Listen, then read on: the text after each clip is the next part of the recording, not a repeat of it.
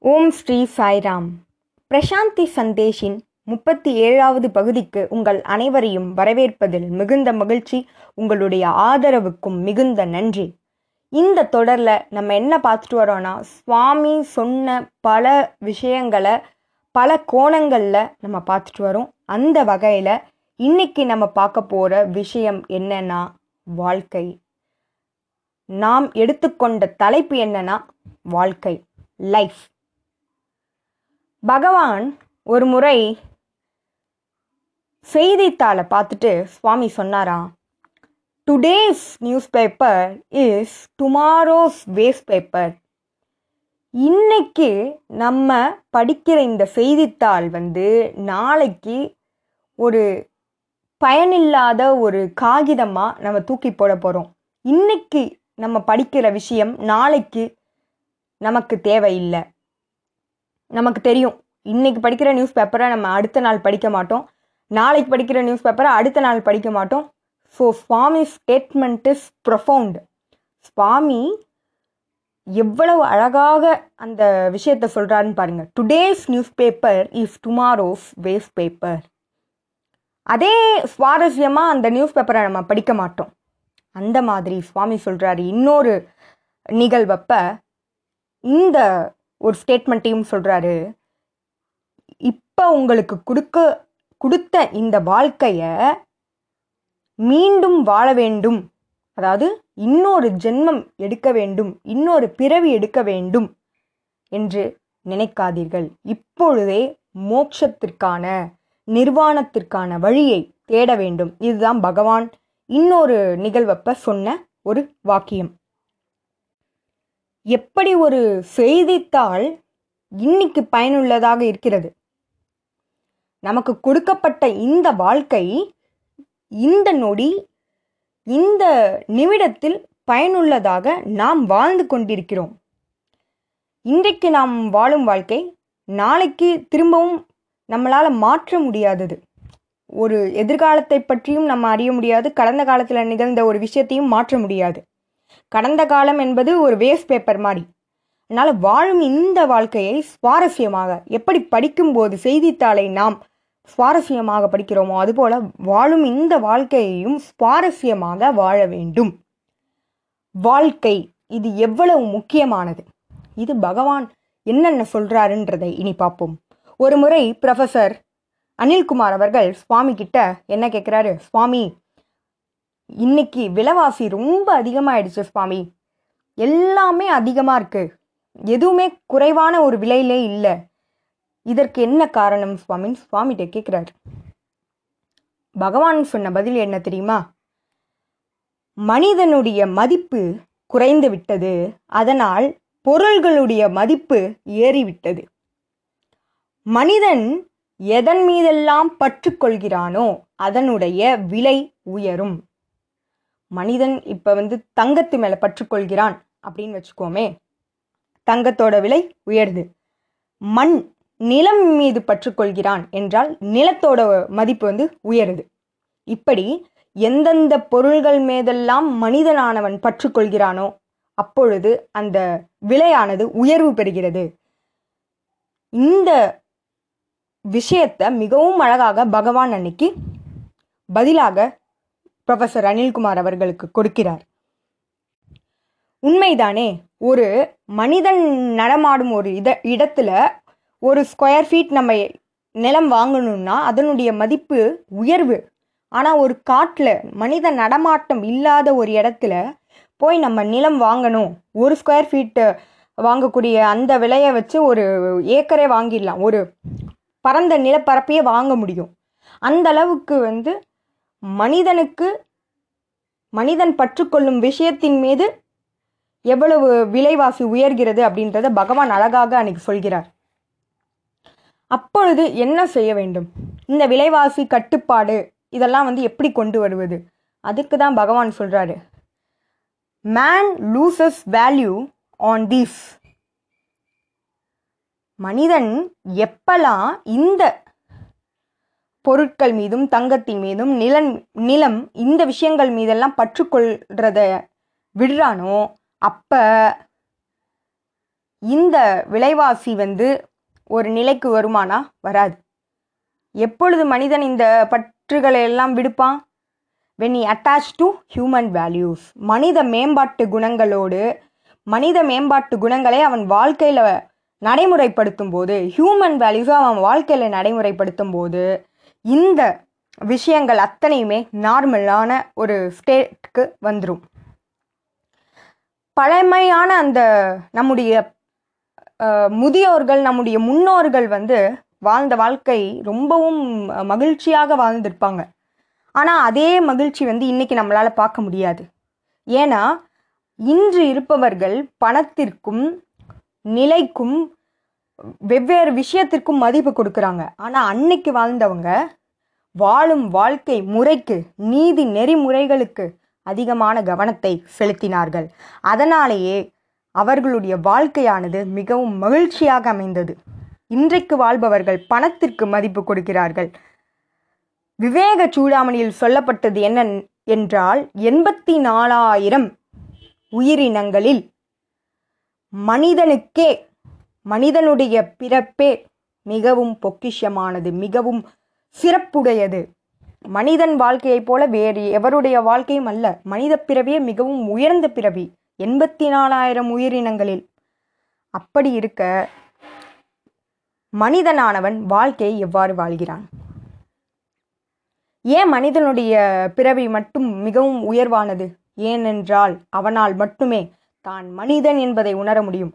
ஒரு நாயால் தான் நாய் என்பதையும் உணர முடியாது. ஒரு சிங்கத்தால் தான் சிங்கம் என்பதையும் உணர முடியாது. ஆனால் மனிதனானவன் தான் மனிதன் என்பதனை உணர்ந்து தான் யார் நான் யார் நான் இறைவன் என்ற அந்த மிஸ்ட்ரியஸ் புதிர் நிறைந்த அந்த தெய்வீகத்தினை புரிந்து கொள்ளும் தன்மை மனிதனுக்கு மட்டுமே.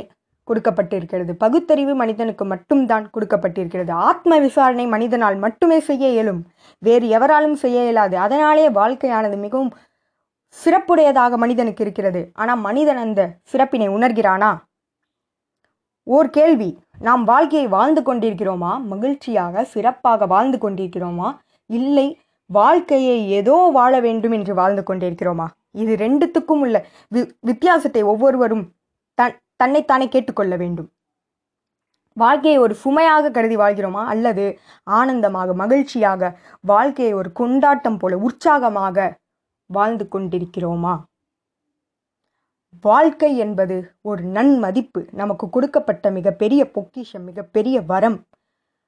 இப்படிப்பட்ட வாழ்க்கையை நாம் பயன்படுத்தி உற்சாகமாக ஒவ்வொருவருக்கும் முன்னுதாரணமான ஒரு மனிதனாக வாழ்ந்து காட்ட வேண்டும். இந்த வாழ்க்கை என்பது ஓர் அட்வென்ச்சர் அட்வென்ச்சர் என்றால் தெரியாத ஒரு இடத்திற்கு நாம் மேற்கொள்ளும் பயணம் போல. நாம் இவ்வுலகத்தில் மனிதனாக பிறந்து விட்டோம். நாம் நமக்கு தெரியாத ஒன்று அந்த தெய்வீகம். கண்ணுக்கு தெரியாது. ஆனால் அதை நோக்கிய பயணம்தான் இந்த மனித வாழ்க்கை. நான் யார் என்ற கேள்விக்கான பதில்தான் இந்த மனித வாழ்க்கை.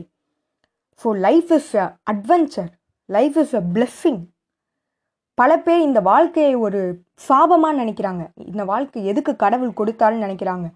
அவர்களுடைய மனப்பான்மை தவறு. இன்று நாம் மனித பிறவி எடுக்க எவ்வளவு பாக்கியம் செய்திருக்க வேண்டும் அப்படின்றத ஒவ்வொருவரும் உணர வேண்டும்.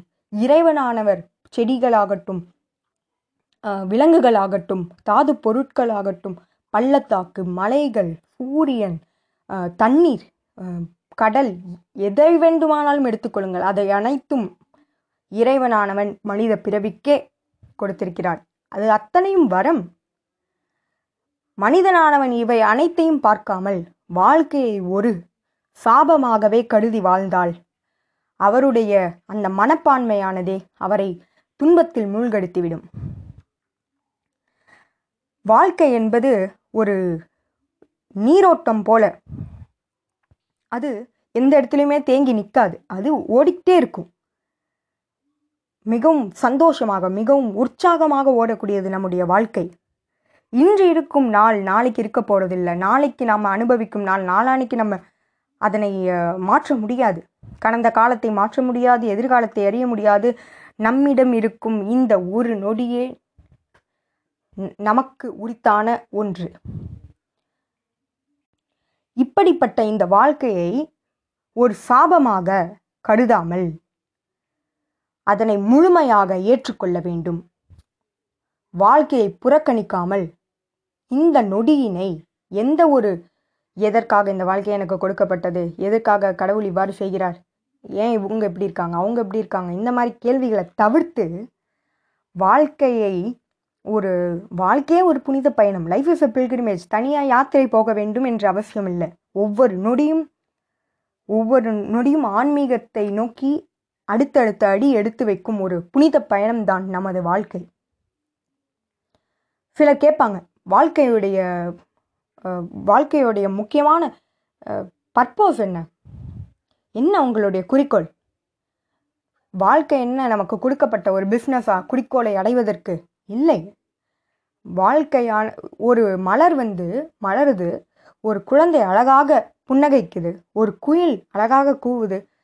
என்ன பர்போஸ் அதனுடைய அது எதற்காக இதெல்லாம் செய்ய வேண்டும்? இந்த மாதிரி ஆராய்ச்சி செய்துட்டு இருந்தோம்னா வாழ்க்கையை வாழ முடியாது. எவ்ரி திங் இஸ் பர்போஸ்லெஸ் இவ்வாறு நாம் கேள்வி கேட்டு ஒவ்வொரு விஷயத்தையும் செய்யும்போது நமக்கு தான் மன அழுத்தம் ஏற்படும். வாழ்க்கையில் பொறுமை இருக்காது. ஒருத்தர் ஹலோ சாய்ராம் என் அப்படின்னு சொல்கிறாரு எதுக்காக ஹலோ சாய்ராம்னு சொல்கிறாரு இப்படி ஒரு கேள்வியை நம்ம கேட்டோம்னா வாழ முடியுமா? ஒருத்தர் ஸ்மைல் பண்ணுறாரு இவர் ஏன் இப்போ ஸ்மைல் பண்ணுறாரு அப்படின்னு நினச்சோன்னா வாழ முடியுமா? இல்லை. வாழ்க்கையை அதனை வாழ்ந்து எந்த ஒரு கேள்வியையும் கேட்காமல் வாழ வேண்டும். இதில் முக்கியமாக ஒவ்வொரு நொடியும் நாம் வாழும்போது நம்முடைய மனதில் கொண்டிருக்க வேண்டிய ஒரு முக்கியமான விஷயம் என்னவென்றால் நம்முடைய மனதானது மனதின் செயல்பாட்டினையும் மனது எவ்வாறு செயல்படுகிறது எதை நோக்கி போகிறது இது நல்லதை நோக்கி போகிறதா கெட்டதை நோக்கி போகிறதா கடவுள் வழி செல்கிறதா கடவுள் வழி அல்லாமல் கடவுளை விட்டு பிரித்து எங்கேயாவது செல்கிறதா இது போன்ற விஷயங்களை நாம் ஆராய்ச்சி செய்து விசாரணைக்கு உட்படுத்தி அந்த வாழ்க்கையை அந்த நொடியில் மிகவும் சந்தோஷமாக வாழ வேண்டும். வாழ்க்கையை சில பேர் சொல்லுவாங்க இந்த ஒரு குறிக்கோள் வச்சுட்டு அந்த குறிக்கோளை அடையவில்லை என்றால் அது அந்த குறிக்கோள் தான் அவர்களுடைய வாழ்க்கை அப்படின்னு சொல்லுவாங்க அதுதான் என்னுடைய வாழ்க்கை. அது வாழ்க்கை அல்ல. தென் யூ ஆர் மிஸ்டேக்கன் தப்பாக நீங்கள் ஒரு மனப்பான்மையில் இருக்கீங்க. வாழ்க்கை என்பது வாழ்க்கை முழுவதுமே ஒரு குறிக்கோள் தான் ஒவ்வொரு நொடியும் ஒரு குறிக்கோள் தான். Life is a goal every moment is a goal life is not somewhere ஒரு விஷயத்தை அடைஞ்சா அதுதான் வாழ்க்கை இல்லை life is now here where you are how you are life is not becoming வாழ்க்கையில் நம்ம என்ன ஆக போகிறோமோ ஒரு விஷயத்தை முன் வச்சு அது ஆனாதான் நம்ம வாழ்க்கை. Life is not becoming life is about being நாம் எப்படி வாழ்ந்து கொண்டிருக்கிறோம் அதை பொறுத்தே நம்முடைய வாழ்க்கையானது. நிர்ணயிக்கப்படுகிறது. அதுதான் வாழ்க்கை. நாம் வாழ்க்கை எவ்வாறு வாழ்கிறோம்? இந்த நொடியில். அதுதான் வாழ்க்கை. அந் அப்படிப்பட்ட வாழ்க்கையே இந்த இந்த ஒரு பயணமே ஒரு குறிக்கோள். இந்த பயணம் அத்தனையுமே ஒரு குறிக்கோள் தான். ஒவ்வொரு அடி எடுத்து வைப்பதுமே ஒவ்வொரு சாதனை தான். இதனை நாம் அனுபவித்து ஒவ்வொரு நொடியிலும் வாழ்க்கையின் மதிப்பினை உணர்ந்து நாம் வாழ வேண்டும். வாழ்க்கையுடைய குறிக்கோள் என்ன குறிக்கோள் என்ன என்று நினைப்பதை விட இந்த ஒரு நொடியை நாம் நினைவில் வைத்து நம்முடைய மனதின் செயல்பாட்டினையும் அறிந்து வாழ்க்கையை மிகவும் அற்புதமாக நம்மால் நடத்த இடு- இயலும். வாழ்க்கையின் உற்சாகம் அதிலே இருக்கிறது. கடந்த காலத்தில் போகிறதுனாலையோ எதிர்காலத்தை பற்றி நினைக்கிறதுனாலையோ வாழ்க்கையானது உற்சாகத்தை அடையாது. ஆனால் அந்த நொடியில் நாம் வாழும் வாழ்க்கையானதே நமக்கு உற்சாகத்தையும் மகிழ்ச்சியையும் ஒரு வாழ்க்கையே ஒரு கொண்டாட்டமாக மாற்ற வல்லது சிலர் எல்லாருமே என்ன சொல்லுவாங்க இந்த வாழ்க்கையே எனக்கு ஃபுல்லாக life is full of problems வா வாழ்க்கையே பிரச்சனையால் நிரம்பி இருக்கு அப்படின்னு சொல்லுவாங்க. இந்த வாழ்க்கை எனக்கு மிகப்பெரிய பிரச்சனையை கொடுத்துட்ருக்கு அப்படின்வாங்க இல்லை. வாழ்க்கையானது என்றுமே பிரச்சனையை கொடுப்பதல்ல. மனிதனே பிரச்சனையை தேடிக்கொள்கிறான். அவனுடைய அகங்காரம் அவனுடைய குறிக்கோள்கள் அவனுடைய விருப்பு வெறுப்புகள் அவனுடைய தவறுகள் அவனுடைய அவனுடைய நிலை அவன் எட்ட வேண்டும் என நிர்ணயித்த அந்த நிலைகள் இவை அத்தனையுமே அவனுக்கு வாழ்க்கையை பிரச்சனைக்குரியதாக பிரச்சனைகள் நிரம்பியதாக மாற்றுகிறது. எனவே வாழ்க்கை என்பது என்றுமே ஒரு பிரச்சனை அல்ல.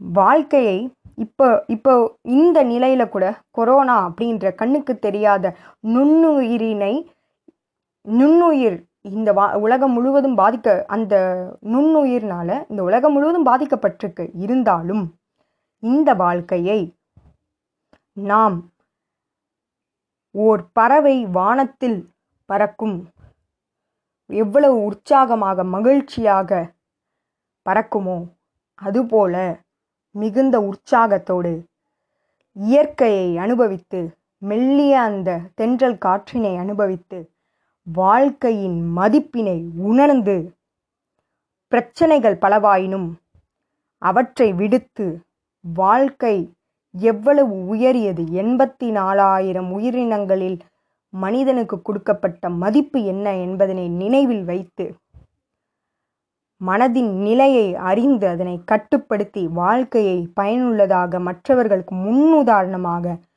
பகவானின் ஆசீர்வாதத்தோடு life is a blessing life is adventure life is a boon இதனை உணர்ந்து நாம் வாழ்க்கையை வாழத் தொடங்குவோம். ஜெய் சாய்ராம்.